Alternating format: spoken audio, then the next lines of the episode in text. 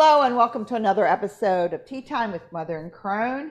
Um, again, our mother's still a little bit on the ailing side. I'm hoping by this week, maybe next week, she'll be back on her feet again and we can have her back on the show.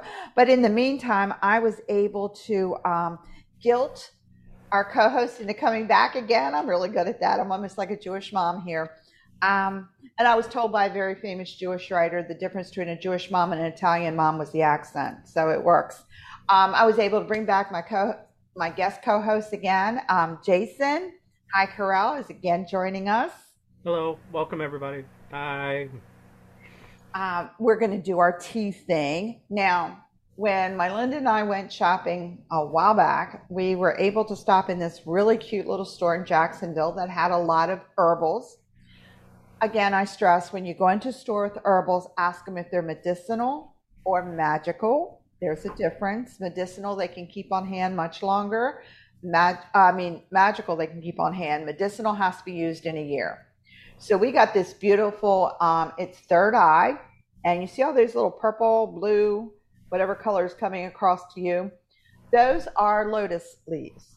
And again, I know I said I was going to stop doing psychic teas, but even though it's November, um, you may find you need this at a family gathering at some point in time because it's supposed to make you feel good too. So we're going to talk about a little bit about the lotus. And Jason, what do you know about blue lotus flowers? I know it was used in Egypt. They used it for um, for festivals. They used it to as to help uh, hence they were uh, had a mild hallucinogenic trait in larger doses than most teas you would brew. Um, Again, uh, the contraindications are if you're pregnant, nursing, or have any health problems, please talk to your doctor before you do any of this craziness. Um, it has a mild psycho effect. And I say psycho because you don't know which way you're going to go on this. Um, the psychoactive effects are basically um, if you take enough of it, like if I sat here and picked all the little blue lotus leaves out, which I may do later, and boil them, um, it can it causes a, psychoactive effect. That means that it gives you a feeling of joy, and that's what I'm saying. You might need it over the holidays when you're everybody's crashing at your house and you need to have a little joy in your life. Rather than hitting the 175 proof alcohol on your shelf, you might just want to grab and make a, a calming tea. Um, it has, uh, for health benefits, it's an antioxidant. There you go. Um, I would caution you, it does have a little quality to make you sleepy or make you a little bit. Um, it, it Not can, hopper heavy machinery while, while taking this tea. Yeah, I was going to say it can make you feel a little drowsy or a little, you know, tired, but it's not as, it's, you know, like honestly, if you're going to drink a, a glass or two or three of wine, you might really want to consider brewing the tea. Um, it helps when you sleep to kind of calm you down because that's where you get your joy from. It gives you that feel, you know, like oh yes, I feel better now, kind of thing. Um, it's supposed to be great for menstrual problems, but um, I guess because of the fact that it also has the um, where it's calming and soothing. It whenever you take anything that's calming and soothing, it just soothes all of your muscles. It's not specific. Uh, it can have, with the calming, you know, can help with men's issues as well. Because of the calming effect, it could just relax you and help with some male problems that can arise from stress. Well, it also is good for lucid dreaming. Now, if you're wanting to do, um, and everybody loves the lucid dreaming, um, if you're wanting to do that, this might be a way to do it. You know, don't use a lot. Make your tea. You're going to have to, now this is an adjustment. Each time you make it, you need to keep count of what you did and, and write it down so that you know the effect that you're getting. Um, the lucid dreaming is pretty awesome if you can do it. Um, it, it, they claim that, and I'm reading here. It says brewed uh, the tea. Um, use the blue lotus to attain lucid dreams. Um, they claim that you can. It's preferred to use the blue lotus tea bag, so I guess you can find it in tea. I have it in loose tea. This also has mugwort in it, which just adds to the effect. We'll be lucid dreaming before the night's over. Um, it's also, believe it or not, an aphrodisiac. And you were just saying that it helps with, uh, yeah, it's an aphrodisiac. So, um, hey, in ancient Egypt, they used it before their sex ceremonies. So, you know, maybe you have a night where you really need to release. This might be a good idea. Um, I don't know. Again, I'm going to tell you do not do it in large quantities. Everybody says it's natural, it's an herb, yeah, but you know, even arsenic Always is an herb. Keep track of what you're doing and how you know. And like with anything, some people can get drunk off one glass of wine. You've seen it. You go out to a, uh, you have, especially around the holidays, you have the holiday gathering. The one person she drinks half a glass of wine and she's shot. Mhm. That's up the on the couch. Yeah, she's right. She's the one that's passed out on the couch, and you're like on your third bottle, and you're like, what? Everybody's body's different. So I always recommend whenever you're doing herbals and you're making your teas, keep meticulous notes. Only because if you want to go back to that effect, you have it written down. Right. So you can get almost the same effect again. Um, again, I, I caution, caution, caution you when you get your your herbs, make sure that your local store knows you're going to take them internally and not use them for magic so it, they understand what you're looking for. Again, make sure that you don't have any conditions that need to be contraindicated for what you're taking. And just keep really good notes because 10 years from now, someone's going to ask you the best psychic tea that you know of, and you're going to be able to go to your book and say, This is how you do This is the one I got. This is the uh, what I used. Yeah. This is the what I used. Um, this also has yarrow in it. Um, you can see some of the yellow tops. I mean, it's got a lot of good stuff in it.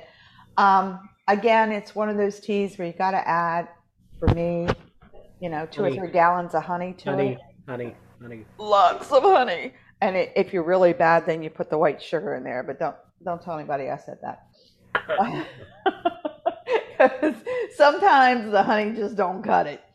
Well, I mean, all those things that you said, they could also be used in incense. You can make an incense out of it and get the effects that way as well. That's true too, and you can breathe that in. Now, I have never burned mugwort and smoked it or breathed it in. I have breathing issues, so I've never done that. But I understand that the mugwort actually works better in one of those um, water pipes. Oh, I was gonna say hookahs, but yeah. Yeah, Uh, we um, I, I have done mo- mugwort and mints to help cut down with the harsh flavor of m- the mugwort, and it was very. I had very lucid dreamings that dreams that night. It was really, really nice, really intense, but really nice.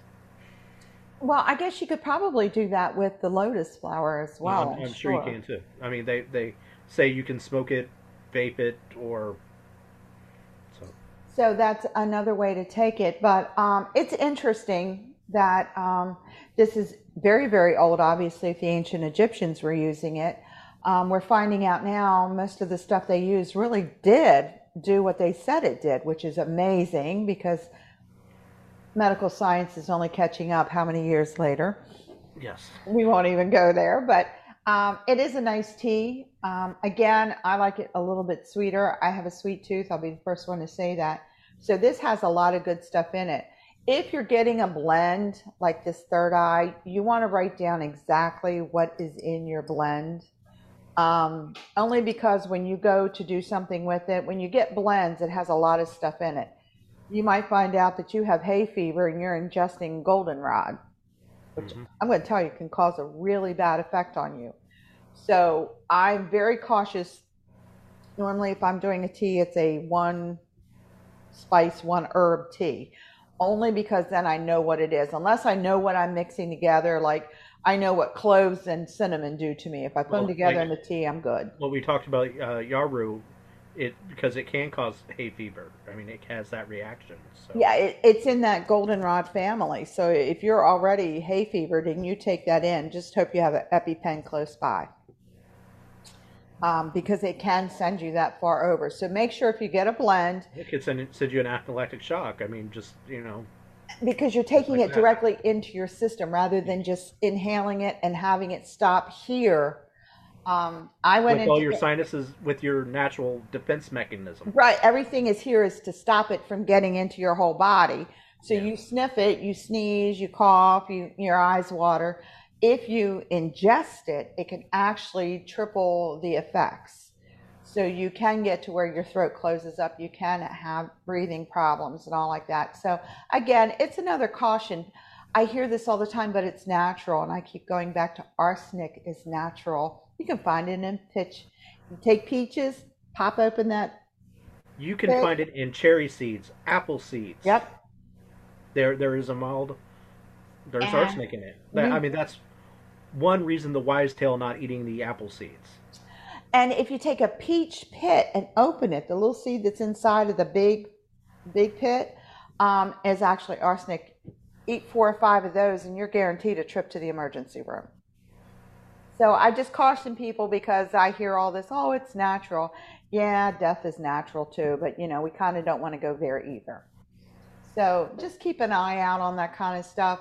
If you find you have a reaction to something, and this is why you keep, what is it, a book of shadows close by, and you write this stuff down because if you have a reaction to it and note it, and you see the ingredients, maybe the next time you do something else and it, one of the same ingredients is there and you have the same reaction, you'll know you have an allergy to it. I have an allergy to thimerosal, which is actually a preservative that's in contact lens solution. Well, I wore contacts for years and I had to make my own saline. One year I got the flu shot. We did not know it was preserved with thimerosal because they don't always list the, the no, preservative. And guess who went into anaphylactic shock? So to this day, I cannot get a flu shot because we don't know what the preservative is when you get the flu shot. And if it is thimerosal, which is very common, I will end up at this point in my life dead probably. So I caution everybody, yes, it's natural. Yes, it's organic. Yes, it can kill you. I can't get any plainer than that. You know, a bee sting can put you down. So but uh, this is really, this blend is really nice. Um, if you want to know more about this third eye blend, if you send it me in your Facebook, Facebook me, and I will give you the list of ingredients on, on it. No sense in going over it now because we were only talking about the Blue Lotus. And this is the only one I had that had the, the Blue Lotus, and I was ready to start picking them out. And I thought, no, I'll just bring the whole thing up. Um, the other thing is when you keep your herbs, make sure that they are in a clean, I prefer glass containers so I can see if it starts to get a little fuzzy or a little misty or something goes wrong with it. I can see it, but don't keep them in a windowsill. Keep them like, you know, on a spice and rack. Cool dark place. Same thing where you keep your. Right. And occasionally you open them, you do a smell, make sure nothing smells super funky in it, um, and just check them. Because you know, when you go into the herb stores, I'm the worst. I'll say, "Give me two ounces of that, three ounces of that," four, and I walk out with these bags, and it's like it's gonna take me ten years to go through this stuff. you know. And then the week later, she'll go back and get more. I do because it's a witch thing. It's just like our empty bottles. I have empty jars all over the house. But um, you want to mark your jars. You want to mark when you got it, date it, so that you know when it's done being useful in the kitchen, and you can move it to your magical shelf. Um, I would definitely move this to my magical how, uh, shelf. How long should you keep? One year. One year. Okay. One year. After that, three years for magical. And after three years, you're going to want to get rid of it because at that point, if it hasn't molded, it's going to start. And the fear is the mold will cause a reaction on you when you pull it out and burn it or you pull it out to use it for a spell because you never know what type of mold it could be. It could even it could be black mold. It could be right. It could be something that you could be very allergic to. So your best bet is one year on the shelf for any any herb, even if you buy it at the local grocery store. You buy your cinnamon sticks because you buy them. This is the time of year you're going to start buying them, or if you haven't already bought them, mark on them. At the end of this year, they go on the magical shelf So next year, when you're getting ready for October to roll around, like October is when I start buying my cloves, my mace, you know, my good cinnamon, And everything I have up on the shelf. Yes, is popular too. Yes, and you just take that and you just put it right on your magical shelf. And then that way you never have to worry about, you know, rotating. Always put dates on everything, date everything. Um, of course, I worked in commercial kitchens where everything is dated, so I have a tendency First in, first that. out. And if you don't, you leave this around for a couple years and you use it, I guarantee you there's going to be an effect that you don't want.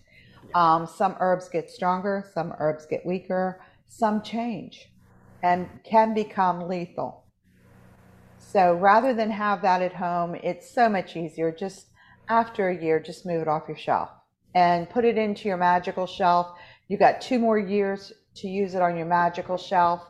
And if if you have to, do what we do. A group of us will meet up and we'll swap. Oh yeah. Do you have? Because I have. And, and you that's a great way to meet a lot of witches around because you'll all get together and and then you can go back to your herb store at that point and order new herbs. If you're ordering online, I know Azure Green has a very large ordering. Please, if you're ordering, call them to place that order so you can make sure that they understand you want magical or medicinal so that they know what they're sending you because there is a big difference. Um, and then that way you get the good stuff. Just caution, caution, caution. Um, a lot of people are now turning to herbs as a way to go, and you're hearing a lot of holistic healthcare going on out there. But again, I caution everybody unless you've done it for a living or you know what you're doing, it looks easy. It's not. Just like being a doctor looks pretty easy sometimes, but I'm sure not going to want you to operate on me after 10 minutes of you reading a book on how to do it. Watching a YouTube video. Oh, yes, watching. Oh, yes. Or you get your PhD in Google. Um, so that's that's my caution to everybody. But I would this time of year, you may need one of these teas just to get you through the evening with your family. We we love family gatherings. yes, we do.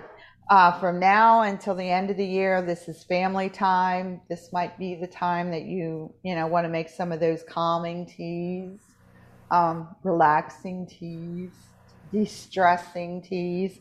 See a theme going on here? we love family. Everybody's drinking teas because I'm Everybody loves family sure. in small doses. In caskets. Never mind. That was not Oh. Dark humor. Dark humor. Dark humor. My family are the ones drinking the tea because I'm coming to visit them. So this is why I get my laugh on now because they're like, "Oh my God, she's coming. We've all got to drink heavily." So yeah, it's a Well, lot. they are from West Virginia, so they have the good stuff. They got the good stuff. You know, and I'm I was I'm going to tell you how surprised I was when I went back to the Wine and Shine. They actually have some decent wine in West Virginia. Who knew? Yeah. I was no, I was really okay. I'm not a, a wine connoisseur. I like what I like, and that's just the way it is. And I like a sweeter wine. I You don't like care Moscatos. Moscatos. I don't care if it's a two dollar bottle that you can get at Walmart or if it's a hundred dollar bottle. If it tastes good, I like it. So I don't make excuses. But we went to the wine and shine, and my cousin's dragging me over to the wine. I'm going, oh my God, really? This is going to be so bad. And I, I'm like looking for the trash can to puke. And she's like, no, no, no, you've got to try it. And we tried a couple, and I was like, are you sure this was made in West Virginia? Yeah, I was really shocked. They had some really good wine and some No. sweet ones. We have a local vineyard over here. It's over in uh, Oakwood. It's really good. They have one of their uh, seasonal ones that they've like aged a little longer than. It's called Utopia. It is uh, 12 proof versus what they usually. yeah. Yeah, wine's usually about and, six and or it's it, you can only get it in small bottles. Mm. It's really good. I mean, you, it's one of those cordials or whatever. It's just you know slow sipping type of wine. It's a little Like an thicker. ice Riesling. Yeah, it, it's a little thicker. It's really good.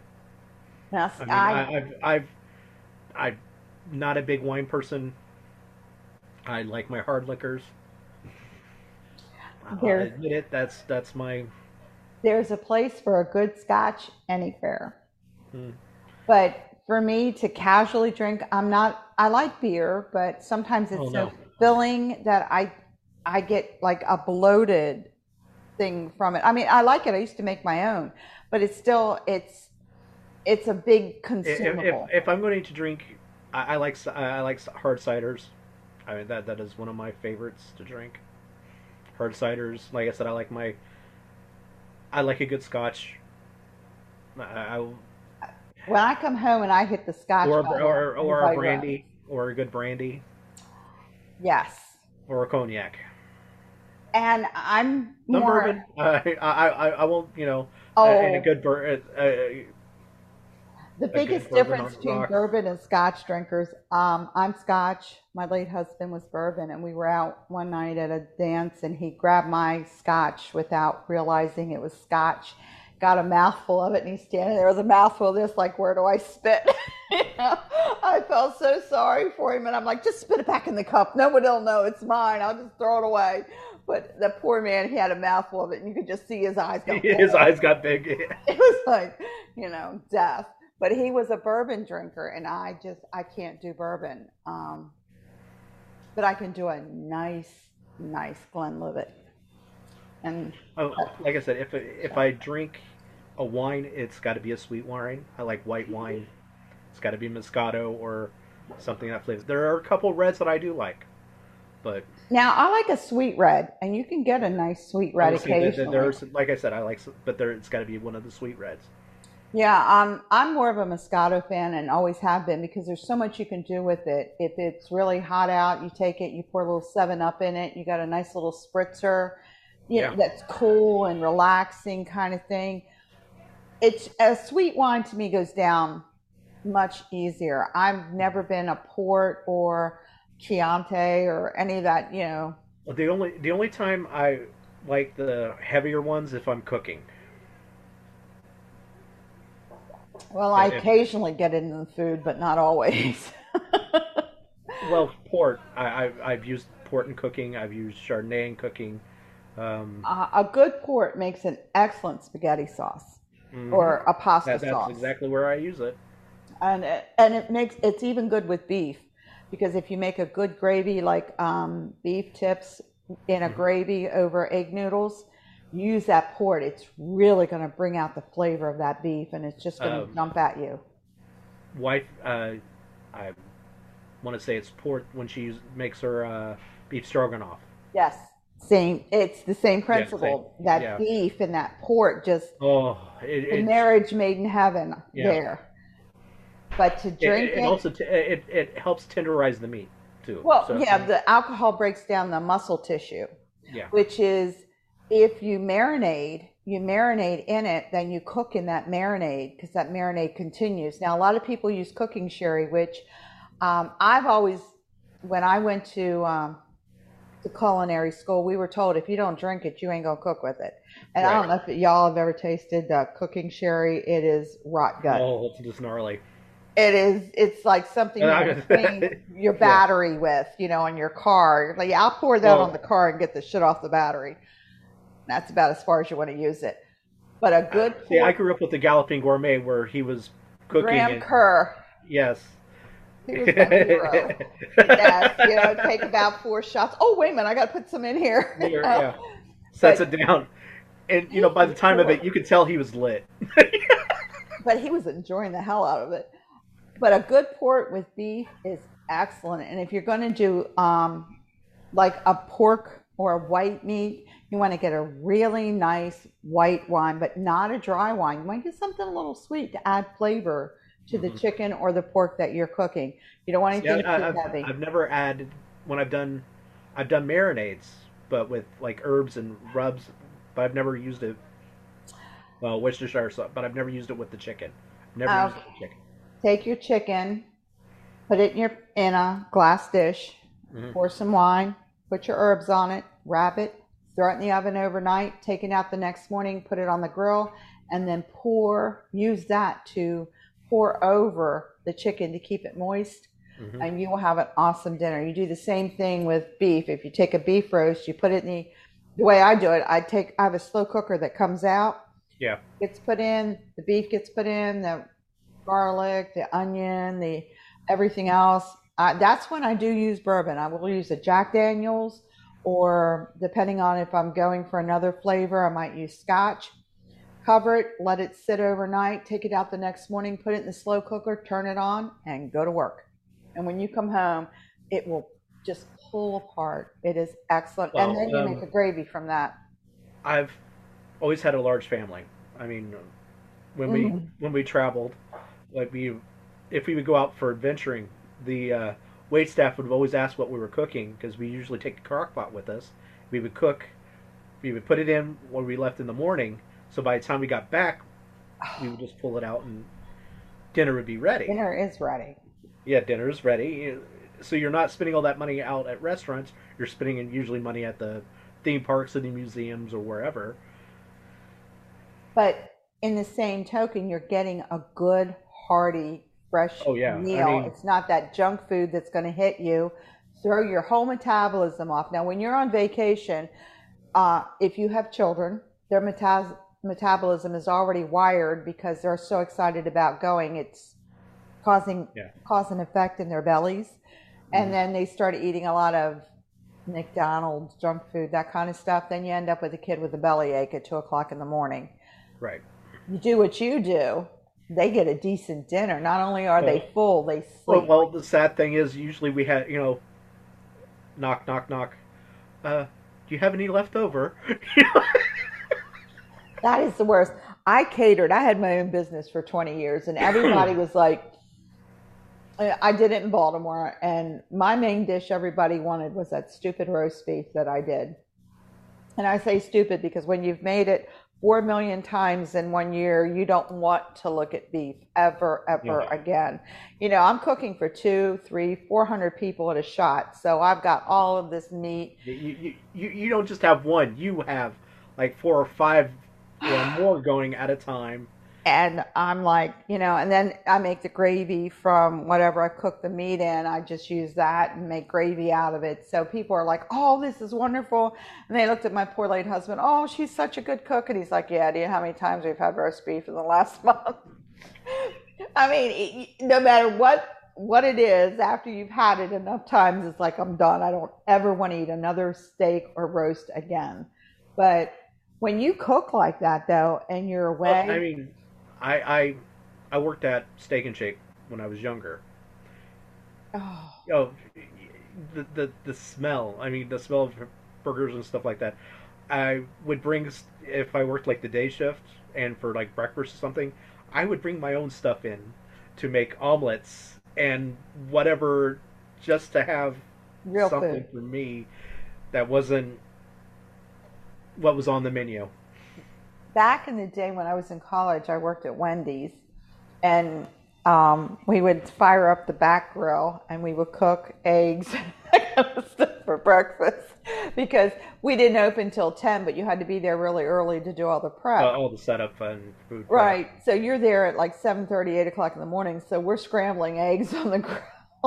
And my boss would come in and say, What are you doing? I said, Well, your plate's over there. And he was good. At that point, he was good. He was Well, like, Okay. several times I had to make it. Uh, you know, whatever I was making, the usually on the day shift you would have the uh, store manager there doing the paperwork and stuff like that. So, oh, you're making omelets. I, I want you know, Yeah. I, I want this, this, this in mine. Thank you. You know. Right. That was the same thing at Wendy's. We, you know, we'd send somebody out to the store, which was right down the street, you know, to buy the eggs and we, we would have breakfast. And he was like, How do you do that? I said, I have a big family. I'm used to cooking breakfast for 20 people. We're good.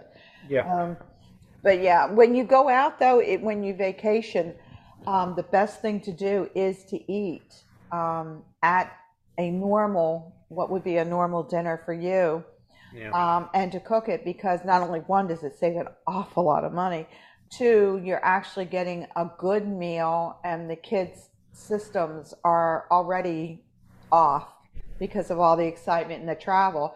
That that kind of settles things down, and it kind of makes it a little bit more normal for them.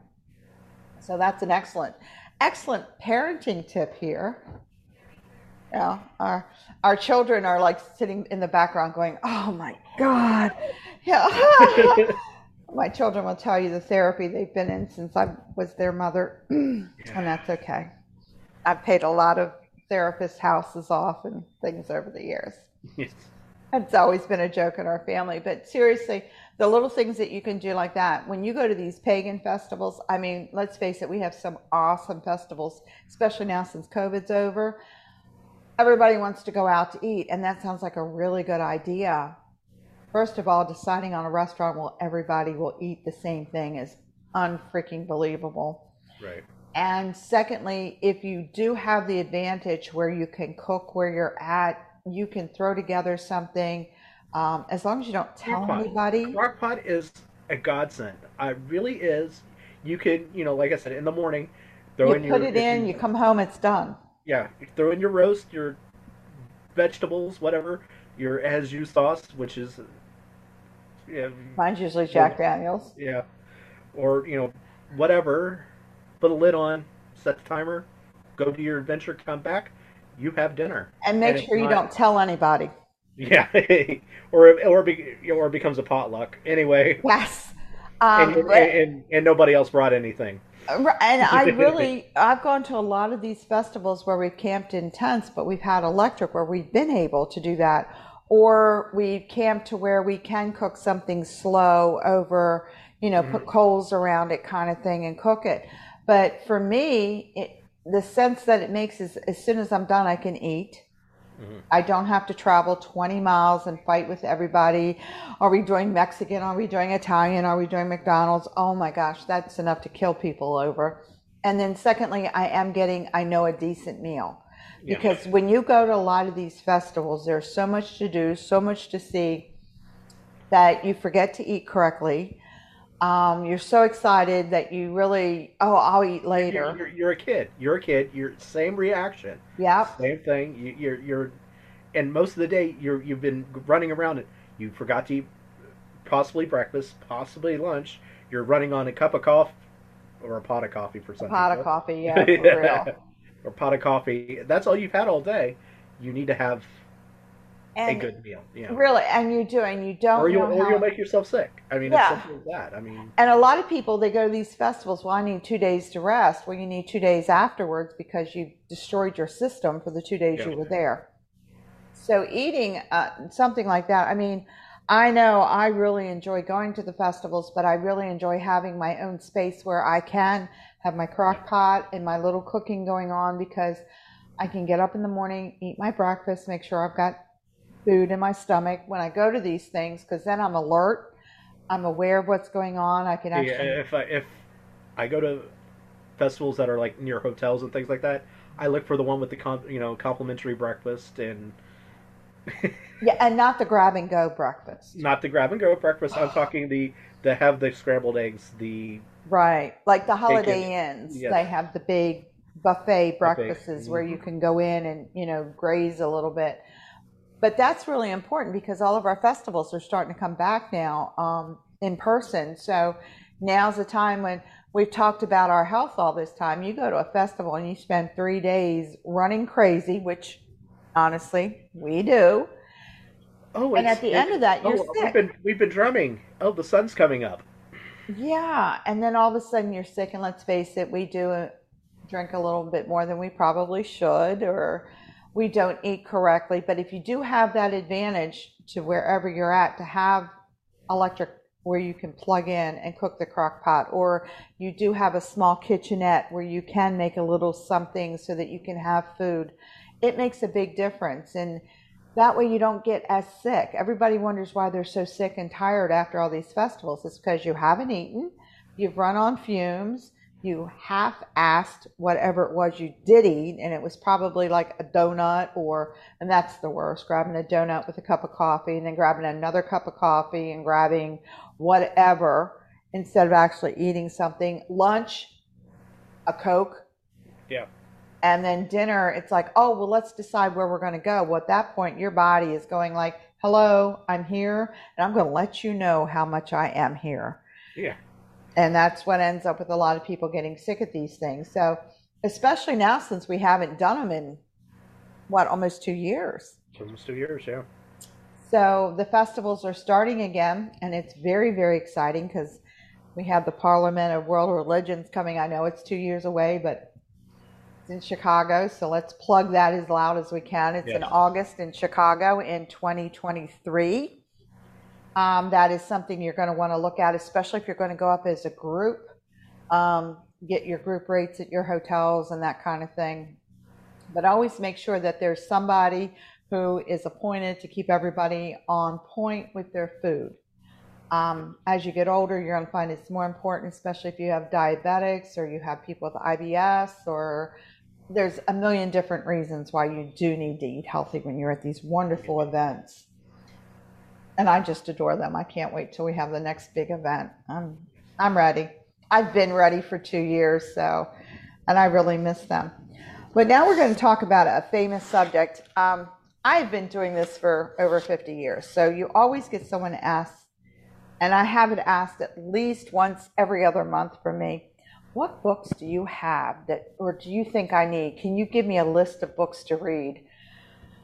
I have four bookcases that are overflowing with books. So you really don't want my list. So I Okay, so let's let's break it down to simple things. What you need as as a beginner. Yes. What what what what what books would you recommend for a beginner? For someone who is just starting out, getting their feet wet, so to speak, um, I, I'm a Scott Cunningham kind of girl. And it's because he writes very simply, very clearly. Um, all of his books are written so that you can read them and understand them. You don't need all of this esoteric learning. Um, if you pick up, and I, I really do have his book here, and this is, I'm almost embarrassed. Uh, I'm glad Scott is, he's looking on to us from the Summerland, but he knows his book's been used a lot. Um, it's a book that you can go to that you can look at that has a different way like if i need protection i can go right to protection. If i want to look up a specific herb i can look up that specific herb. Um, all of scott's encyclopedia books he has a couple out have that ability to where you can just pick them up and it's a reference book. Do not read this book please unless you're really into reading something like the dictionary because that's basically kind of what it is. It's yes. just it, it, lists the herbs and it lists you know what their properties are. What their properties are, and to me, a reference book is just that. If someone says to me, "Oh, have you tried such and such herb like yarrow?" I'm going like, uh. so you go to the book, you flip through it, you look, you understand it, and then you go on from there.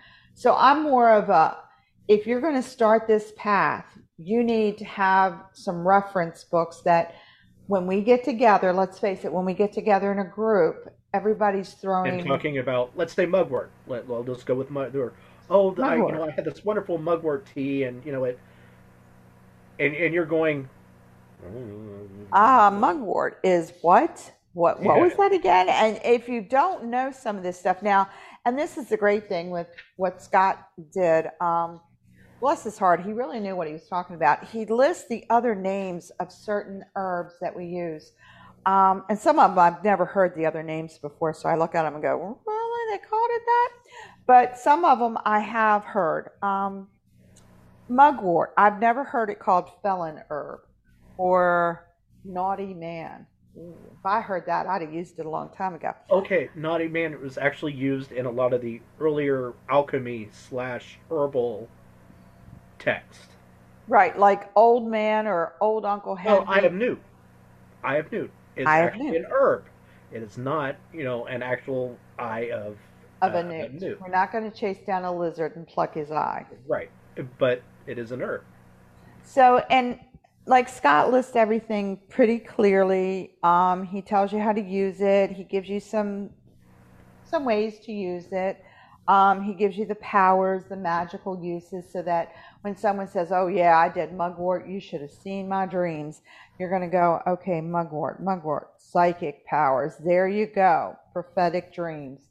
So you kind of get an idea. Um, bless his heart, he knew what he was doing when he wrote these books. There's three of them. You can get them all together in one big book. I saw, which is pretty awesome. Or you can have the separate books. I have the separate books because, as you can tell, mine are very old. They're glued together. They're uh, glue Got tape, on them. Yeah, well, they get used every day. But I go with Scott because I just think that he's got the basics, and everybody talks. If you get in a group of witches, you're going to either hear about herbs, you're going to hear about crystals, and then you're going to hear about oils and brews and you know essential oils and all that stuff. So those are the three main topics that witches tend to get together and start talking about. Now crystals, Cunningham writes a little book on this is this is pretty cool because it's got uh, essential oil in it. Um, but he does a book on crystals, and it'll tell you just like the herb books does, piece by piece. So those are mine. What if you're starting out? What was the book you would recommend? well, I, I will have to admit I'm slightly biased. I would suggest the First Degree, the Correllian Wicca First Degree. It is very in depth. It goes shows you protection, how you know grounding and centering. It goes through basic circle casting, ritual. It covers all that and different exercises to help develop your psychic eye. I would definitely give somebody that book if they were practicing solitaire, if they were just coming in. That would be a good one. Now, see, I'm more into reference books because if someone says something to me, I want to be able to look it up and, and figure out what they're talking about. So you heard my Scott, but the other big one I have is Ray Buckland, his Big Blue Book. Raymond's Big Blood Book. Love And that book. I used How long's it it been out? Umpteen million years is what Yeah, it's been about as it's been out there a very long time. Now, I will grant you, he goes a little far in some of it. I mean, if you ever look at all of it, it, it some of it is out there, but your basics are there. How to make a robe, Yes. and you know, everybody's like, "Oh, well, that's simple." Well, if you don't sew, it's not as simple as you think it is. He actually has a pattern to make a robe. You can actually make an athame out of his book. Not that I would ever try, but he tells you how to do it. Um, that's kind of like a big dictionary to me. Uh, it's a lot of information. Uh, another good one is, hold on. I, I got to think of the name. Hold on. Oh, you sound like the me. name. Well, yeah. But those are these are reference books. These are books that no matter how long you've been practicing, I've been over 50 years, and I grab for Scott's books on a daily basis. Um, I haven't grabbed Ray in a while, but every once in a while something will come across and I'll run over and grab Ray's book and I start flipping through the pages to Yeah. see what I, I need to talk about. the books are these like never go out of style it's you know this is not for the solitaire or for the group this is for everybody because everybody's going to do herbs even if you're not into quote unquote witchcraft or wicca and you just want to learn more about the herbs and and how they're used and how people used them back in the day and you know what they're called. Um, this is a great little book to use.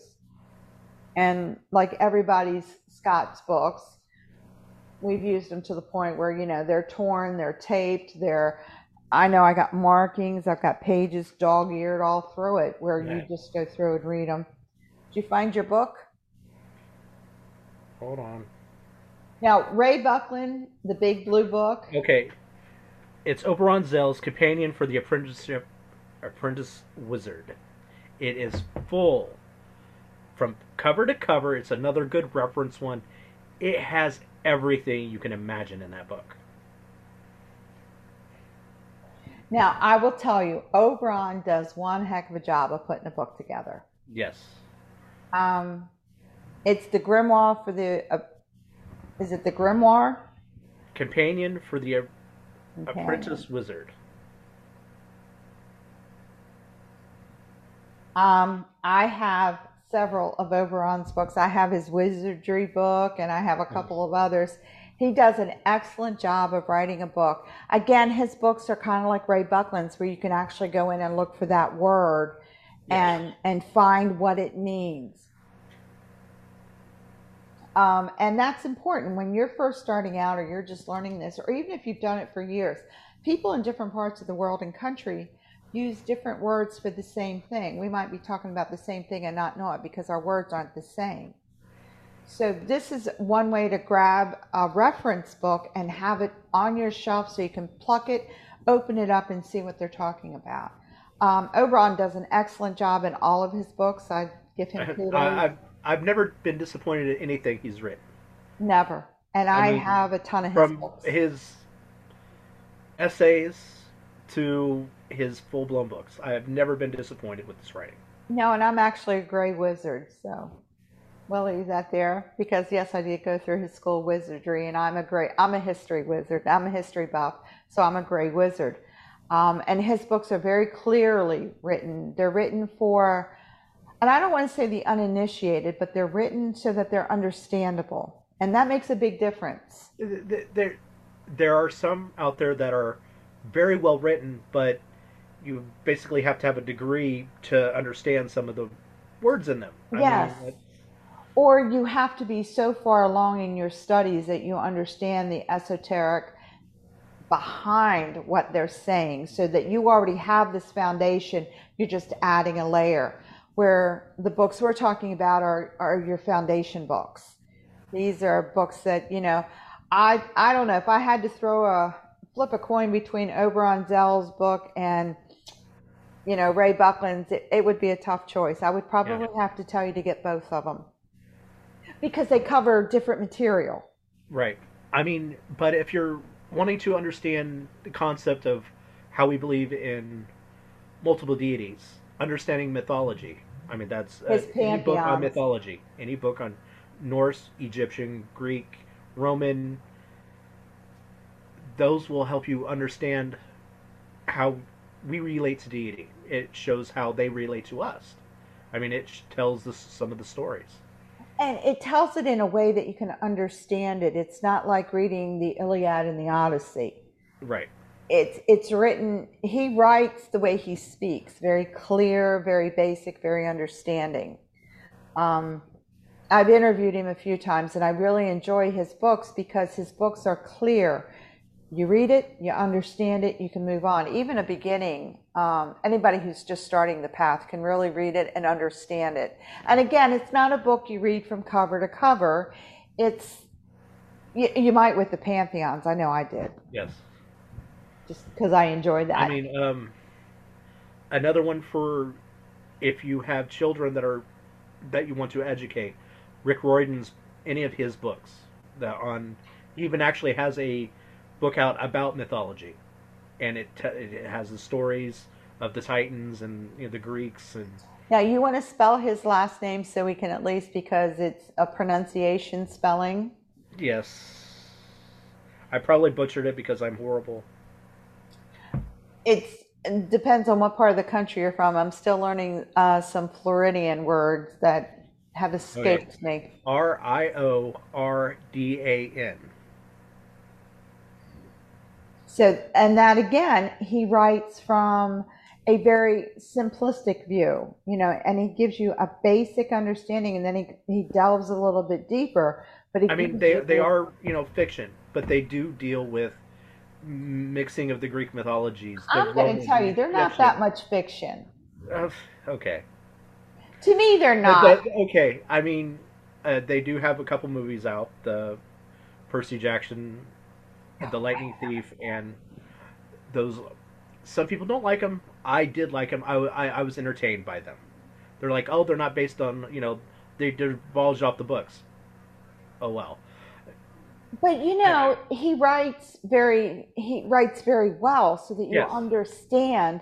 And a lot of the books, like there's a lot of sci-fi writers, quote unquote, who have written books on witchcraft and all, who have actually stuck to it and researched it, and you get a real understanding of what they're talking about. He happens to be one of them. All right, the House of Night series is another. Uh, it's PC Cast and oh god, um, and again it's they're well written. I mean i don't care how much information a book has in it. If you can't understand it or you're not going to read it it doesn't do any good. You need a book that you can understand that makes sense you know and that you that comes down to your level and not necessarily below your level but so that you can build on what they're talking about PC Cast and Kristin Cast. There was mother and daughter. They both wrote wrote the series. It's really good. It deals with vampires and, and witchcraft and rituals and things like that. It's really done very well. Uh, I enjoyed the read. I read the complete series.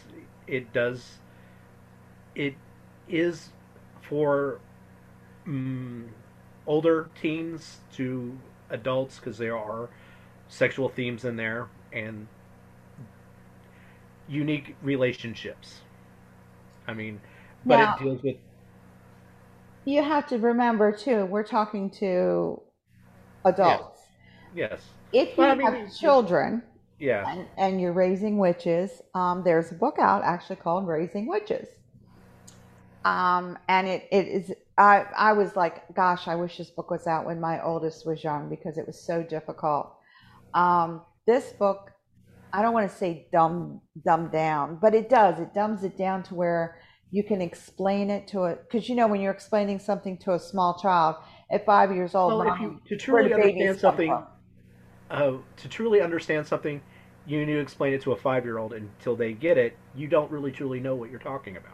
Right, and like a little five-year-old, mommy, where does babies come from? Now you you're going to bring it to their level.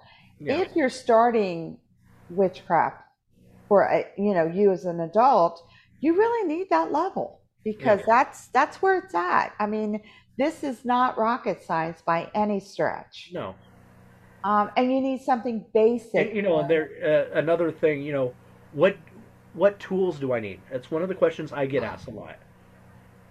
You know, oh, I, I I went out and I bought this beautiful crystal athame. Yeah, and I paid four hundred dollars for it, and it's Yeah, like what I could do with four hundred dollars. I'm Um, like, okay, I, that is nice. It looks beautiful. You, but yeah, um, this is all you need.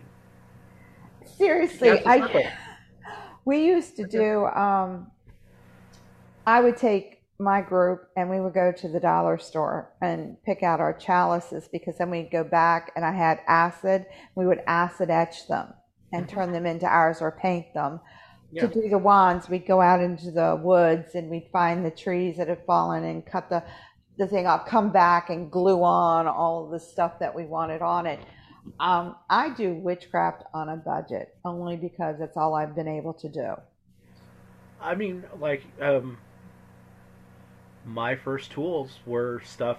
Uh, I made a, I took an ashtray, painted a pentagram on it with nail polish.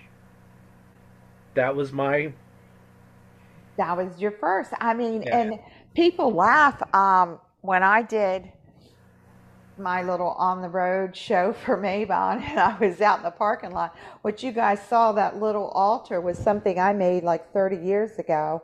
And it's just, it was an old corner table. We cut the legs off of it, cut it down. I painted a pentacle on it, put, of course, I had to put the triple goddess on it because that's just me. And I used that for my altar for years, and that was my teaching altar. Mhm. Um, and it's because it already, you got to have something with a pentacle on it, what was already painted on there. So I was good to go. Um, you, I mean, when you're I mean, first if starting out, I mean, and if you really want to get, you know, to have a pentacle on your thing, cut an apple in half. There you go. there you go. You've got the pentacle. I do it on a budget. I've always done witchcraft on a budget. Um, when I teach it, I teach it on a budget. But there are some things that you do need. If you're going to invest, don't invest in the tools because the ritual tools are better if you make them yourself anyway. Yes. Th- The only that way you have your personal connection with them. right, and the only thing I, I seriously have never made is an athame because I don't trust myself to not kill myself doing it. So I will buy I athame. I did um, during the COVID shutdown. Uh, we were doing inventory.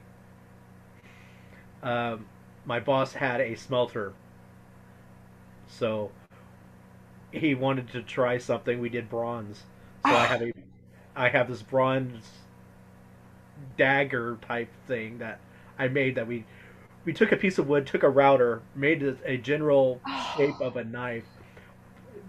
I would not recommend doing that. I, I would recommend using sandcast if you're going to do this. I learned that the hard way. Anyway, but it was it, we were just So if I come creeping in your house one night, you know what I'm going for, right?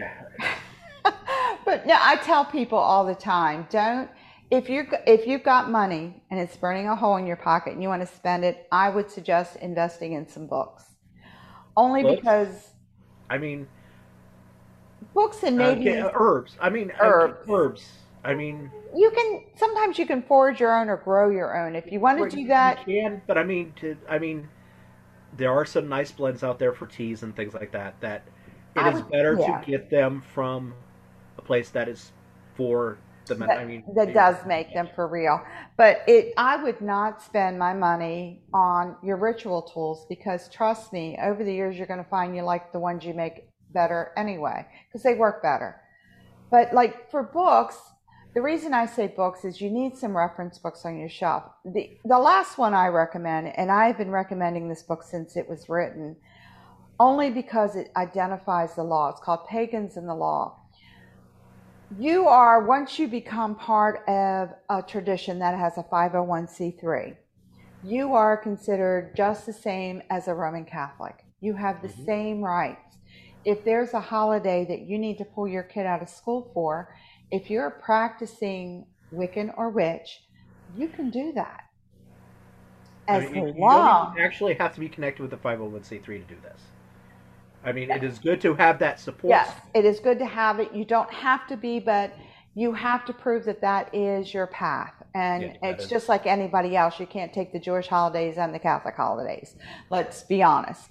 But the pagans in the law goes through a lot of um, explanations about what what are the rules because let's face it since we just really got established in 1974 with the Witches Council of America and got, you know, the 501c3s behind us to say, yes, we're legitimate. We are what we are.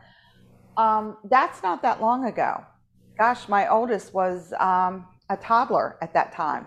Yeah. So, yes, you can take your children out for certain holidays. Yes, you. There are certain things they can wear the pentacle to school. Um, you can wear your pentacle to work if someone's wearing their cross. Little things like that that you might not have known, or that um, if you're not out of the broom closet yet, Yeah. and you're not sure how do I come out, or can I, or what can I say. And also, I mean, not just your children, your employer. Yes, and this book goes into an employer, what your employer. Now, if you work for a state, most states won't allow you to have crucifixes or, or any religious object on your desk because of separation of church and state. That's cool. But if they do allow it, if, they've got a little, you know, nativity scene at Christmas, you can have your little Yule, Yule log sitting over in the corner too. Mm-hmm. They can't stop that. which can be Catholic as well. Yes, it's true. The, the Yule log can be passed off on many things. But Yes. you have to understand what are your rights because that's gotten us into trouble many times when people don't understand what their rights are. With your rights come responsibilities, what If you, have to provide. Okay.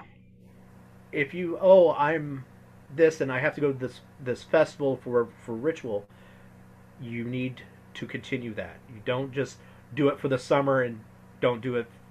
You should do it Right. for all, all all the you know.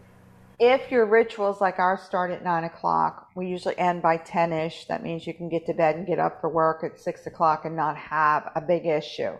Um, there are traditions who don't start their stuff till midnight Right. because, Well, especially the big Sabbaths. the well it's specific time specific movement of the planets and so they have to have alignment when they perform the rituals that's just how they do it where we're some of us are very flexible others are very not Right. And if you're not, then you have to be for every ritual and you have to allow your boss to know this. So you may have to go in. I do accounting for small companies, so I'm also HR. You come in with a list of dates you need off for your holidays. I don't have a problem. I mark them on my calendar as long as it's legitimate. But you can't come in and tell me you're Jewish one day and then want Easter off the next day because we're going to have a problem. I mean, so. and then you have your company also might have holiday i mean holidays too which you know you might you- get easter off anyway Right. So you have to work. And now I worked for the Baltimore Jewish Times, and he actually gave us Christmas off if it fell during the week. It's like, whoa, wait a minute. You know, I was prepared to work Christmas because it's. Yeah. I take off Yule, but um, no, he was uh, very like, no, we're we're shutting down for Christmas, even though some of us don't celebrate, some of us do. He says we're just going to close on Christmas, so that was very sweet. We got that day off, but you have to know the law, but you have to be committed. And I'm saying that only because you don't want to say, well, for these three holidays I need off. We have eight major Sabbaths, so you need off for all eight. Yes. Yeah. So you got to write them down, give them to your now. And this is the other thing I really have a problem with. I do HR, and I love it when you come in the day before and say I need tomorrow off. I'm going like, ain't happening. Even if I can give it to you, I'm not going to just because you waited till today to tell me. Now, if you come in my office and you're pagan and say you need those days off, you better give me the whole list from the beginning of the year because I know what days you need off. Uh, I'm way ahead of that game. Um, I had someone who was pagan, uh, did not realize I was, and I don't know how they missed it, but they did. And they came in. well, you're, you're probably wearing your long sleeve shirt. I was probably wearing long sleeves, and they came in and said, "I need this, this, this," and I said, "Well, what about the rest of the holidays?" And they, they looked at me and went, "What are you talking about?" I said, "There's eight of them, honey, and I know them all." And she went, and I went, "Yeah." I mean, at least give them a week's notice. I mean, we require two weeks normally, Yeah. unless it's an emergency. But well, I mean, sometimes, well, with what has been going on, haven't been able to not. meet. Yeah. yeah, you might not be able to meet, or uh, oh, we're we're not going to do ritual. We're not going to do ritual. We're not getting together. Okay, we've all got vaccinated. We can't. We you know, we'll do mask and whatever you need to protect yourself. Oh, it, it's only you've only now decided it's Monday and you want to do it on Friday. Yeah. Uh, okay. You know, if you let your people know ahead of time. Yeah, I mean, give give them some. Right, and it's any religion. If you're Muslim and you come in and you have your days off, you need to pray five times a day. I legally have to allow you to do that, and I have to give you an area to do it in because that is your faith. But don't come in and tell me I'm only doing it three times a day because my knees hurt. Um, you know, if you're going to walk the walk, you got to talk the talk. If you come in and say, I'm a practicing witch or Wiccan, however you want to explain yourself, I usually just say pagan, it covers the whole thing. And I'm like, these are my holidays. Now, I'm one of those I don't take off for my holidays. If, unless I'm doing something super, super special at Samhain, I will go into work afterwards. Um, and most of your bosses, if you, if you're upfront with them, and I know you don't have to discuss this, but you say, I have eight holidays a year. There's only one that I really, really need off for because it starts a little bit differently than others. Now, if you look at a, um, a Christian calendar, the only big, big holiday that falls that you would need off for would be Christmas because it falls differently every year. Well, I mean, if you're Catholic, I mean, Ash Wednesday is another And that falls on a Wednesday every year. So you're kind of, you know that one. But right, but I mean, but you still need to let them know. I mean, it's It's just a matter of saying, and you don't have to be like really, you just walk in and say, look, I need this day off. It's a religious holiday for me. Most of the time, HR is not even going to ask because they really don't care. They're just looking at their schedule to see if they can give you that day off in case, you know, there's conflict of interest. Um, if they do question it, this book helps you to explain it so that you're not screaming at the top of your lungs going into a ritual, you know. Just be very cool about it. I mean, if you're working, I worked for a Jewish company, the Jewish Times, so I didn't expect to have any Christian holidays off. Bank holidays, yeah, but not Christian holidays. And when he closed for Christmas, I was like, whoa, you know, really? Um, and that's that was cool. I mean, we got an extra day but off. again, also respect for you know they're acknowledging other faith. I mean, other practices and other faiths. I mean, it's just because they're Jewish doesn't mean all Well- their employees were. Yeah, I was the only one that wasn't, so Yeah. that was the joke. I was the only goy. Um, but um, I mean, like they had the Feast of Esther, which was great because all we did was eat sweets. Phew, I must have gained 40 pounds working there. But by the same token, this book gives you a little bit of background. It also gives you information, and you can actually um, email the author and ask questions, and he will help you in what state you're in. Every state has different laws. Uh, I'm learning I moved from Maryland to Florida, and I moved to a, an entirely different dimension and universe when I moved to Florida. So things down different, here are different, different laws, just different, you know. man, way different. But most employers understand that if you are practicing, and I mean that sincerely, if you truly are practicing, I have seen so many, what can I say? You get your holiday Catholics, you get your holiday Jews, you get your holiday witches. And in that instance, if you're not practicing, it's easy to figure out. And if you're faking it, you're going to get caught. Yeah. So, I mean- but if you're legit and like for Samhain, The, the only time I really had an issue at one of my former employers was when I was working second shift. oh, that's a tough shift. It's a tough shift, but it. Oh, I, I I've always been a second shift type person, so you know that worked great for my sleep schedule. Anyway, but when I was going to rituals and things like that, or putting on rituals, scheduling and things like that, I'm like, here's my list. This is. They were cool. They were absolutely cool, and but I would actually basically plan the whole year worth of rituals that I was performing at the Right. beginning. And I'm going to tell you up front if you claim that you are pagan and your boss, if you have, especially retail, and I'm, I'm throwing this out for those that work re- retail, and you say, well, I'm off for these, you know, our eight holidays and, you know, whenever full moon is, and then your boss says, well, then you're going to have to work Easter or work the, uh, yeah, honey, you're not Yeah. Christian. Your butt's working that day. So keep that in mind that when you claim what your religious faith, preference is, you got to be ready to work the days that are not your holidays. And that's what I was so shocked about my boss. I was ready to work, you know, Christmas because I don't celebrate. And he's like, oh no, we give you that off too. So we were off certain Jewish holidays, we were off certain Christian holidays, and he told me I could take what holidays I needed off. So I was, you know, it was nice. Not everybody's going to be that understanding, especially retail. Retail is not. And you, You're going to. There are some HRs that are not so nice. They right, they they will try to get you to work, no matter what faith you are, or bosses. I've been called at home. Oh, I need for you to come in. Uh, no, I'm doing this. But you're, I'm doing this.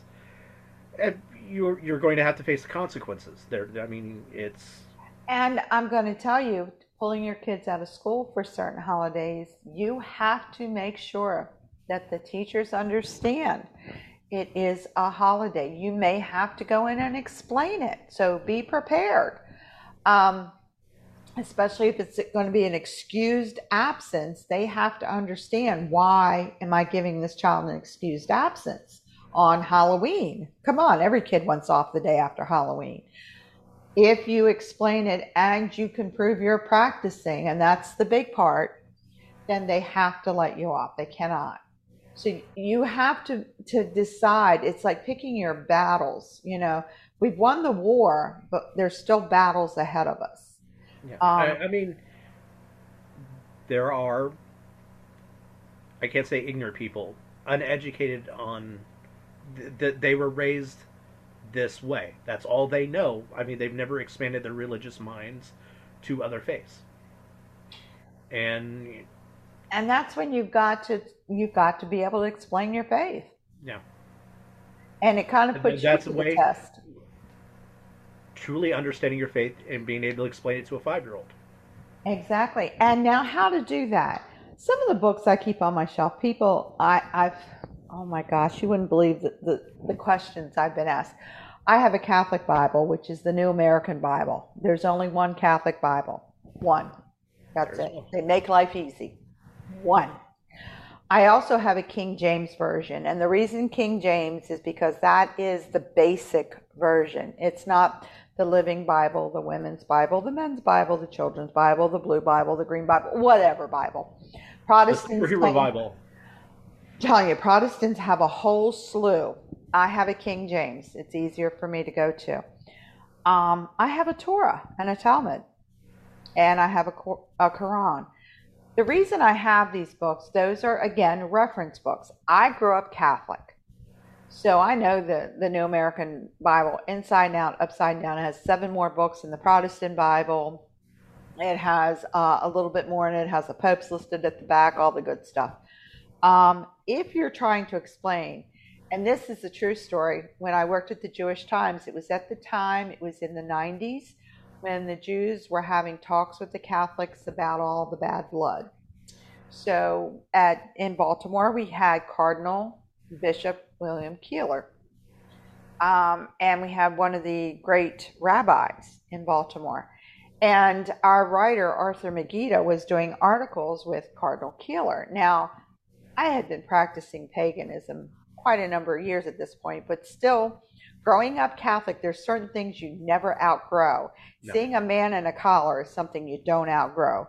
Passing a telephone booth is something you don't outgrow. It's the same size as a confessional. So, um, you know, he's having all these talks with Cardinal Keeler. Well, Cardinal Keeler um, had a really, I don't know if it's a bad habit, but he had very much a habit of saying, oh, well, just like in John 2 24, and that's the New Testament. Now, remember, the Jewish Bible is the five first five books of the Old Testament, the five books of Moses. So he's going New Testament? Really? so being the only non-Jew in the building, he called up to me and said, "What is this John whatever?"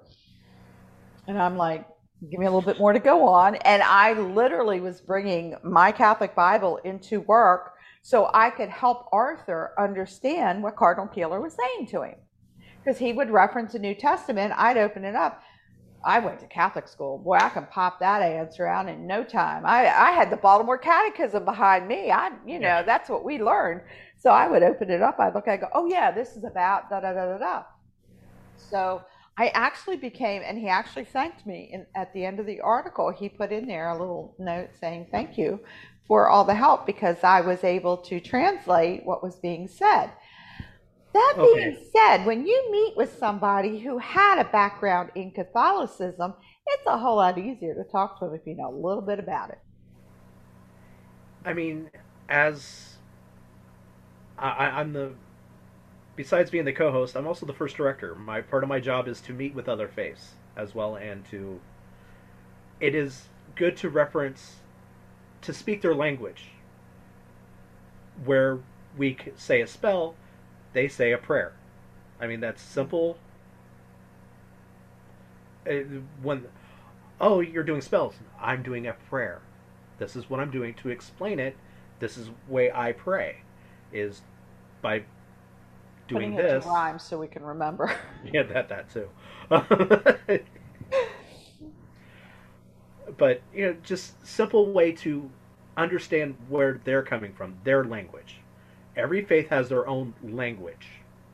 It and, very much does, and what they what they truly believe in. Um, like the I mean, Lutherans are not big into saints. No.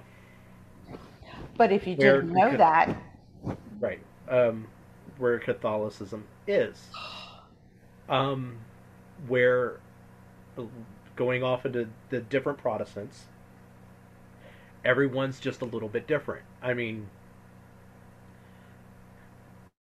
um, Methodists have a lot of Catholicism, Lutheran. It's very, it's, I should say, Orthodox Methodists. I, I guess. Yes, the, the Orthodox uh, United Methodists. United Methodists. Thank you. I, it's very. You see the robes. You see the ritual aspects of it. Um, where there's some Methodist churches are very laid back T-shirts, you know. Because they're not united; they're just but, Methodist. Yes. Um, um, speaking in tongues. Pentecostal. Pentecostal. You know, where that is an active practice. Very where, active, and if you've never seen it, it can be quite frightening. Yeah. I mean, they believe in the spirits of the gift. uh, that when the Holy Spirit came to the apostles, they gave them spiritual gifts. One of them is speaking in tongues.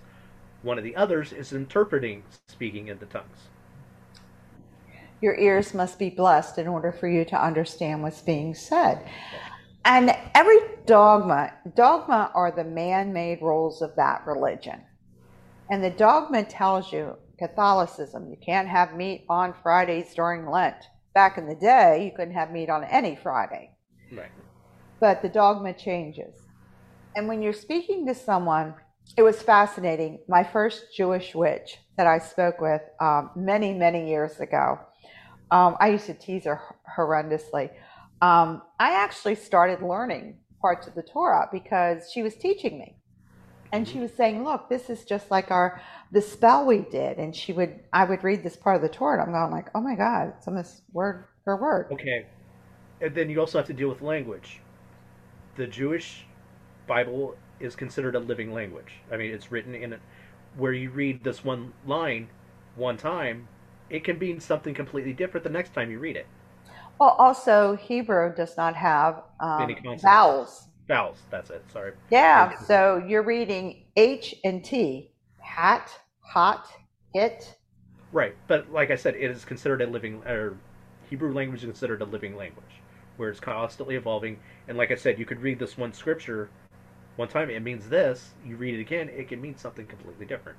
When you they translate it into modern Hebrew, what they call. Yeah, modern Hebrew. It has lost some, it's, and then translating it into other languages. English is a very. This is what it says. Yeah, and English, let me tell you, sucks the biggest weenie. it is the hardest language to speak. It is also the slowest language spoken on the earth. And it's one of the few languages that has every other language in it. Yes half our words aren't even English or American. Mm-mm.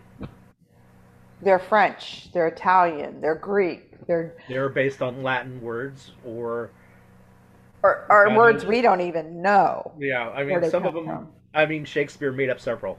Um. yes, and it's amazing because when you're talking to somebody and you're trying to talk faith to faith, like fortunately for me, this young Jewish witch was educating me as I was educating her. I was learning more about Judaism and she was learning more about witchcraft from me because I was actually her instructor.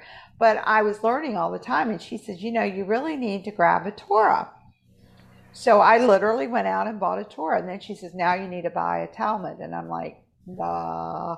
And that's the rules. That, that carries 163 different rules that they have to follow. Now, See, that is and and then you know the difference between being Jewish and being a Gentile. Gentiles, oh yeah, I mean, Jewish faith has to follow by all those rules. How, uh, how many do we uh, does a Gentile have to follow? I can't. It's a lot less. It's not. It's yeah. Well, I mean, still, I mean, if you're following their holidays and things like, but you're not of that faith, but you still go to temple and everything. But there's like I want to say ten, but that's not true. I, I it's, it's close number. to that. I think it's like a yeah. dozen. Yeah, it's the biggest thing is if you ever went to eat, you always wondered why the Orthodox Jews eat by themselves. It's because when they sit down to eat, they have a glass of water and they have salt. They bless, and that table is no longer a table; it becomes an altar. Mm-hmm. You can't eat at their altar because you are not of their faith. So it's not that they can't eat with you; it's it's an altar. They're celebrating breaking bread together. So it was these little things that I didn't understand. Like, why am I putting salt and water on the table? Because we're going to bless the table. Really, we do that in yeah, we do that in witchcraft too. Watch how we do it in Judaism. and she did the same thing I did. You put the salt in the water. You blah, okay. Whoa, yeah. let's take a step back. That was a little too scary for me. But you will see when you break everything down, the commonalities, simply like that. They're all the same. Yes. And I mean, it is made... it is the same thing, just spoken with a different language. Right. And once you understand and you're talking to somebody, that's why I find having all these Bibles and religious books. I even have a Book of Mormon because I understand now that they wear special robes, they wear special clothing. Mhm. Well, we wear our robes, aren't they special? It's the same thing. Yeah. So rather than make that a difference, we make that a commonality and say, oh, yeah, we have the same thing. We wear ours outside, you wear yours inside. So if you can speak the same sort of language Yeah. and you understand things, and two, having these books as references, because sometimes you'll be talking to someone and they will reference a Bible statement. Okay, I mean you as um now I'm I'm Jason Highcorrell, but I'm also a Reverend. Um, you know, not just you know co-host here. I you know I have other. Um, some people come to you with a crisis of faith, irregardless of what faith they are, and like I said, it's a good reference material to understand where they're coming from. I mean, um, it- it's good to just listen to what they're saying, but it also to give some feedback and help them on their path. It might not be the path you're on, but it's on their, you know. Like I And said, everybody I has crosses of faith. Don't just, not just the religious books, get a book of Druidry, hmm ADF, and the other. Yeah. Because they're different. Yeah. And we used to do that. I was fortunate in Baltimore. We had Cedar Light Grove, they were ADF. And if they got somebody who was more witchy than druid, they would give me a call and say, We think this guy would do better with you. Or I would give them a call and say, Hey, I got someone I know, I'll bet you odds he's a druid. And I would send him there. It was a matter of finding that person's spiritual path, no matter what it is Like or said, where it we're, we're all we're all on this road. It just might. And if you can help somebody, no matter what path they're on, give them maybe an understanding that, you know, we're not Like said, running it- around Yeah, doing- yeah. eating babies for dinner, you know. Or if you say to them, you would do much better as a druid, and you hand them over, and a couple years down the road, they come back and say, You were the only person that saw that. Thank you. You put me on the right path. That is all the justification you need. But having these books, these kind of books here, are really good because you have a resource to work with. Scott Cunningham is not writing any more books unless he writes them from the Summerland or ghost writes a few books that he's not telling us. Um, those books are going to pretty much stay the same. Um, the same with Ray Buckland. Oberon is writing new books, so we don't have to worry about him rewriting any old books. But by the same token, some of these books are reference materials, just like you would have a dictionary at home or a Bible at home as a reference. These books are going to help you. And everybody always asks, you know, do I have to spend a fortune in books? No, you don't. First of all, check your local used bookstores. Many times you can find a lot of these books on their shelves for very little. Um, my go-to is abebooks.com, A-B-E, like Abe Lincoln, books.com. You can usually find a lot of these books really cheap for a buck or two. Shipping is two bucks. You get a book for three dollars. I don't know where you can do that at. Um, look at libraries. Libraries get rid of a lot of their books after they've been on the shelf for so long.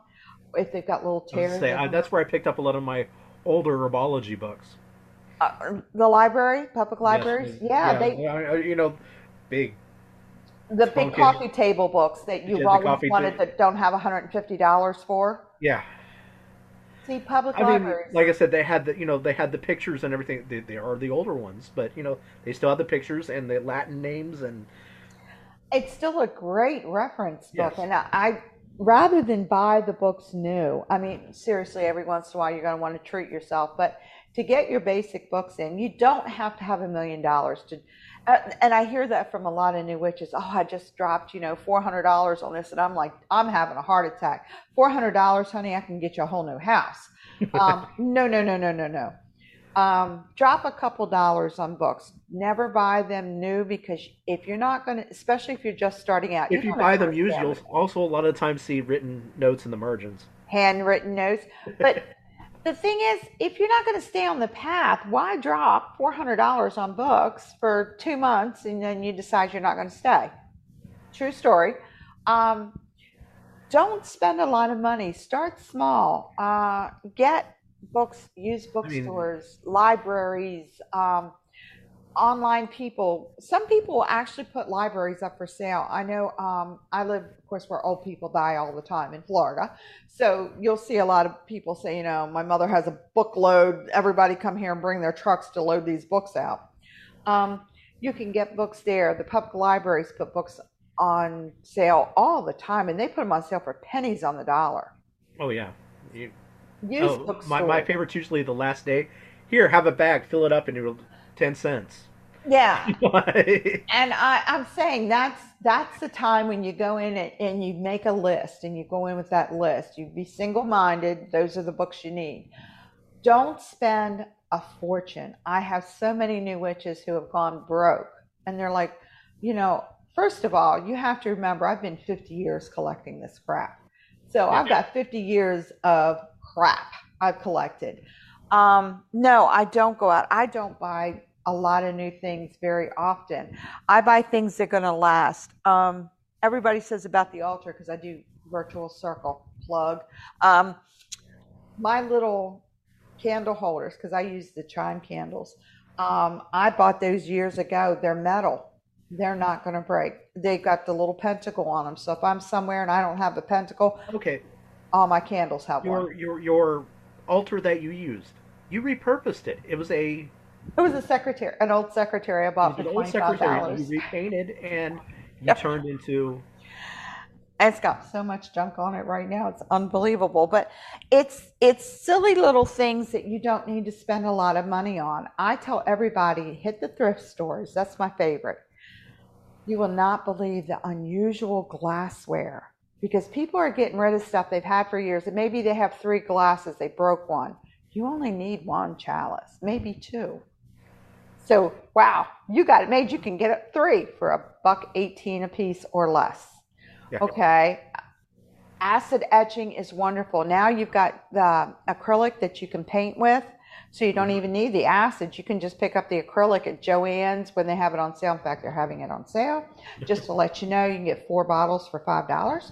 Um, you go out there and you buy another your colors. Plug, another plug. another plug. I'm telling you, I don't. My son and we were sponsored by no. his mother has never paid retail for anything, and he's right. I have it. I raised three kids. They went through private school. I worked four jobs. I'm not lying. I literally did. So I know how to squeeze a dollar. My biggest thing is, is you find, walk into the thrift stores and just keep thinking witchy thoughts and all of this stuff you, comes up. You, you, you will be amazed at what you can find. I mean, if you, you know, you're out looking sometimes in different shops, you'll come across black handled knives. I mean, just, you know, hunting knife or whatever. And I actually got mine, believe it or not, at um, an old thrift store. It was called Village Thrift, where I used to live. My boline. It's got this really fancy handle. It's not sharp at all, which is apparent. You know, I just had to sharpen it. I brought it home. I've had that thing for 25 years, and I've used the heck out of it. I use it for all my candles. Uh, my Athame that I've had since I've been 13, and I'm a few years older than that now. Just a few. Just a few. I got at a yard sale. That's another great place to look. Let me tell you, people have no idea what they're selling. Okay. Um, Bitter Wind. She was one of the thrift thrift thrift. I mean, she would go to tons of yard sales. She used a lot in her art. I mean, she would find things and mix it with her art. But I mean, uh, Lord Don has a chair. It's a very Chinese ornate lacquered chair. She got at a yard sale. She paid a whole whopping ten bucks for this huge. I mean, that I mean, it's a big ornate. I know the chair you're talking about. I adore yes. that chair. Yes. Uh, I think Bitterwind, of course. Yeah, I mean, you'd be surprised what you can find. I mean, my suggestion is, and I know it's late now, but usually right after Halloween, I'm telling you, Goodwill puts their stuff on sale. Mm-hmm. And they usually put it on sale half price. And they have a lot of new goods. Their new goods are year end buyouts where maybe Rite Aid or whatever company didn't sell everything, so they've got you know four million of these doodabbers, and they pick them up for pennies on the dollar and they sell them. Um, I get more compliments over my Dragon Athame, which I bought at Goodwill at half price the day after Halloween. Mm-hmm. So there's so many places that you can find stuff, and I don't recommend buying anything full price. Always wait. They'll put these silly little signs like this. These are actually from thrift stores. This one, that one, this one, this one, that one. That's from a yard sale. I paid five cents for that one. So don't spend a fortune. I mean, I, I hear so many stories about people going out and buying, you know, Athames at $300 and um, crystals to hold their, you know, candles in. I mean, if, if you're wanting to buy something really ornate and really for your tools, look on Etsy. Look for witch-based shops. Buy, you know, from us. Buy from the witches themselves. Buy from the witches. Yeah. I mean, you, if you're going to spend two dollars on a candle holder, this is a metal candle holder for two bucks. You're not going to break it. It's metal. It's pewter, so it's going to be around for a while. Um, like I said, if you if if you really want, and there we have incredible artists and makers and crafters and everything in in this community. I mean, I was going to say, ask an older witch who's been yeah. around for a while because she can probably tell you. Um, I know in our little circle in, in Jacksonville, if you want something sewn, it's either me or um, you see Lady Angela because we do a lot of sewing, we do a lot of um, crocheting, we do a lot of the, the old stuff kind of thing. Um, we can tell you where you can get that stuff pretty inexpensively. But a lot of times that I've had it happen when I was living in Baltimore, people would call me up and say, Well, I'm, I, I no longer want to be on this path. Okay, cool. But I have all of this stuff. Bring it by. I had an Egyptian witch who decided she no longer wanted to be Egyptian. She wanted to be Celtic. So she brought me a box of Egyptian stuff. And I was like, oh, cool, I think. So I made my phone calls. I called Isis in Baltimore, who does obviously Egyptian, and I gifted it to her and said, you know, make sure this finds a nice home. And she did. She spread it among her group. And so a lot of times you can come across stuff like that. Which is, if they have something and you absolutely adore it and you ask them where they got it, they'll probably tell you and they might even make it for you. Yeah. You know, they'll gift it to you. Um, these little things are actually on sale at kiosks. And do not laugh. I worked at the kiosk, and it's it's they have a little girl that's a wizard, and they have a little boy that's a wizard, and we write the names on them. My job this time of year is to write names right there. I'm the one who writes your little child's name in there and spells it wrong. No, spells it right. But you can pick up little stuff like that. Keep your eyes open. Look around. Um, stay out. I love the New Age stores. Don't get me wrong. I really do. And I appreciate all the help they are. They hold classes. They are, they're out there on the front lines fighting everybody to just survive. So if you're going to buy something and you really have your heart set, then go there and buy it. But you really don't need to spend a small fortune. You can do a whole altar with, you know, like 15 bucks or less because everything that's there, I mean, they tell you to make your own wand if you're going to make a wand. I have, Brianna made most of mine. I, I have to admit, well, she did, you know. Um, that's because uh, she made them. She made perfect ones, and she absolutely made one that um, had a lot of pink in it, and I still have. And I have my tiger eye one, and I have the one that I Correllian auction did we say that out loud? Correllian auction. Um, twice a year, twice a year, spring and fall, we have auctions. I am only going to tell you the stuff I've gotten from the auction will blow your mind. See, I have a bad habit. If I win something at the auction, I usually gift it to people. I've kept a few of mine because they were I wanted so bad. Uh, who put up the Did glass? some, you know, some people have bidding wars, and you know, no, no, I did. I did over the wand because that was a Brianna wand. Okay. I fought for that wand to the very end. I thought Mike was going to have a heart attack. Um, that was when he was doing the auction, and he was just well, like, he's, still, he's still doing the auction. yeah, but I mean, he was the one, you know, with all the, and he was Yeah. like, oh my gosh, are you going to stop? I'm like, no, this is my final bet. And I said, if anybody goes over this, you call me right away because I wanted that, and I got it. Uh, if you fight hard enough, you get it. Because it was made by her, okay? There are certain people in the tradition that, you know, there are certain things you want from them. So I think that was, that gives me four of one. So I have one for each quarter. Uh, I know I'm being piggish, but you know, but there's the the auctions are a great place. Oh my gosh, just imagine all the energy. Lady Stephanie put stuff up. Imagine how much energy is in that, and you've just bid on it, and you're walking home with it. Yeah.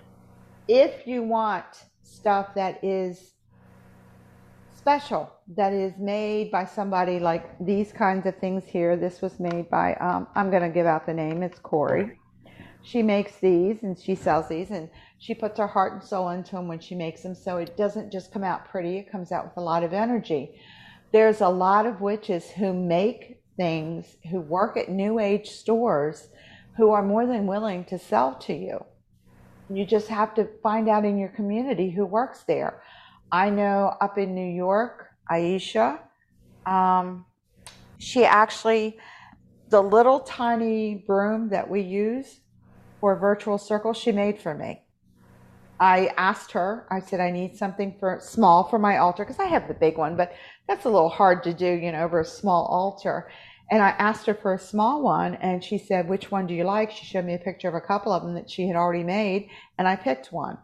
So she's Correllian. She made it for me. It is used every week. You see it on, well, every time we do a ritual, it's on the altar and we use it. So find out who works in the New Age stores. Find out if you're in Correllian. Find out who works where because you'd be surprised what you can put your hands on. Um, Crystals. Oh, did you get them? No, yeah, I got them. Thank you. I appreciate it.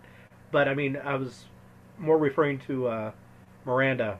I mean, she. Miranda, Queen of Crystals. Mm-hmm.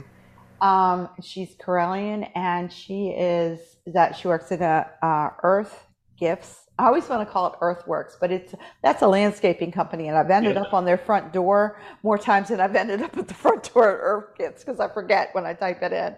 But no, she actually um, most of my jewelry, if you see it in um, that's crystals, she's made for me. She wire wraps, and that's her thing. And she knows more about crystals than anybody I know. Um, she's a great resource. I've asked her a couple times, like, "What is this? What do I do with this? This is a what?" Um, in fact, I went um, mining with her um, in Arkansas, and she was the one who showed me some of the stuff that I got, what it was, and how to clean it, and how to take care of it, and things like that. I mean, you're, this is a path where you learn something every day. If you don't, then give it up. Um, if, if, if you don't learn something new, I mean, I learn something new every day. I mean, not just this path, be. but yeah, yeah, it's. and uh, there's like, well, let's see. When, I, when I'm teaching, I learn more from my students than the students learn from me. I mean, I've always said that. My students always amaze me. Um, Aisha is up in New York, correct, or Massachusetts? North. She um, works for Kay Jordan. She does some awesome work. Um, Miranda works for Earth Gifts in Jacksonville. Um, she does wire wrapping and anything you want to know about a stone. I literally like, I have this. What is it? And she's like telling me all about it, and I'm like, cool. What do I do with it?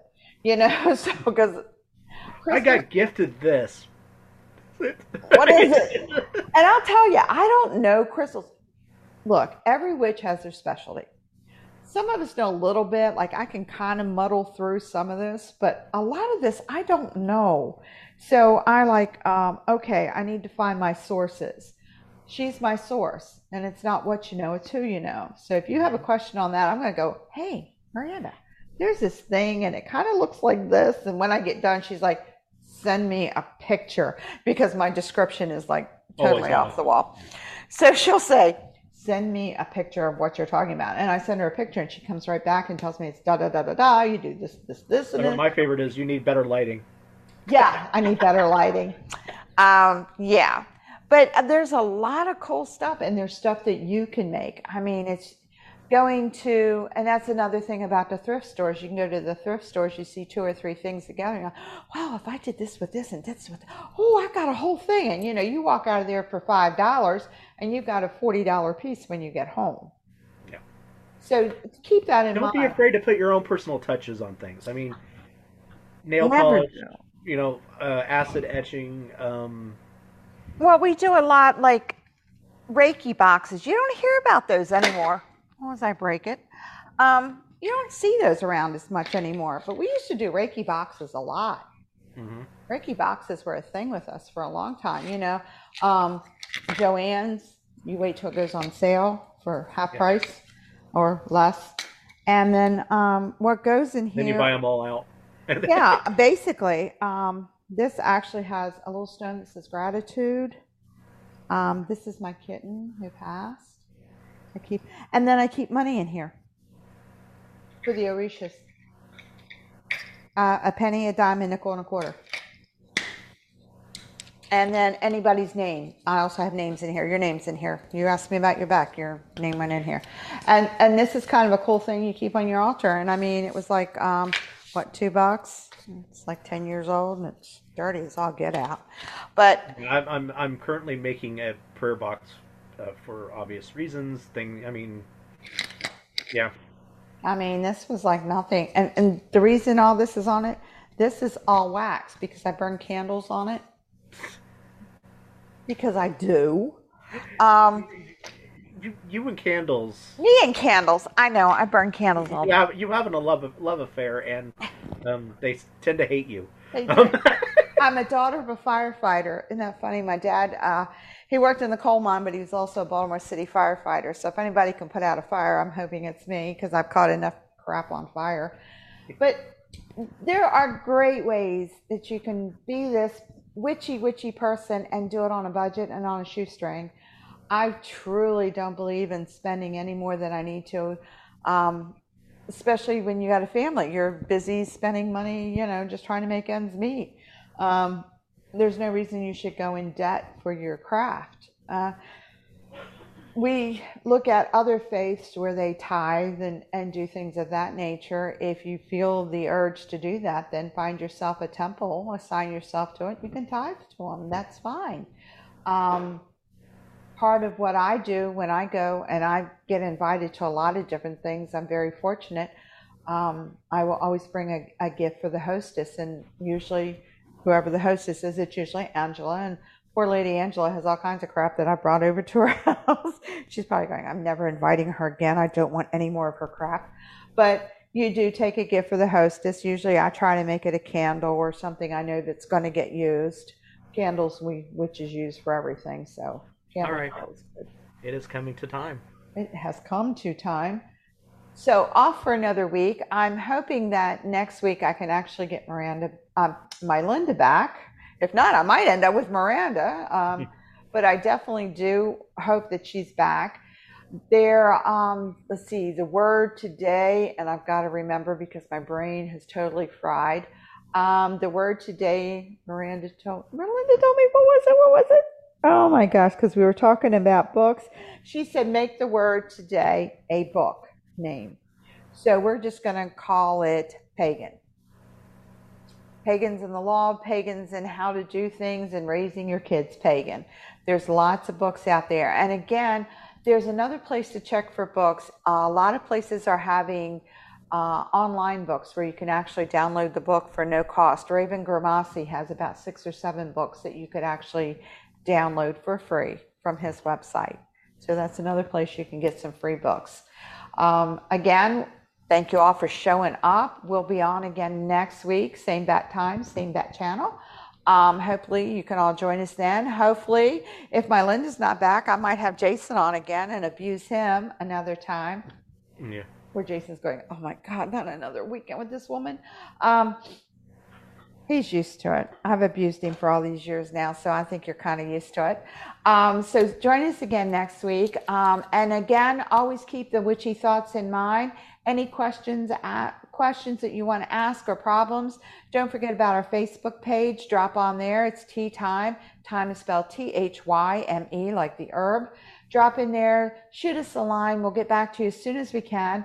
Um, we do have, believe it or not, we're going to have a special session where we're being interviewed by another group and the other group's going to interview with us so it's going to be a lot of fun we're not sure how that's going to work but we're going to see next week how that works out for us and we're going to go on from there. So we hope to see you back again.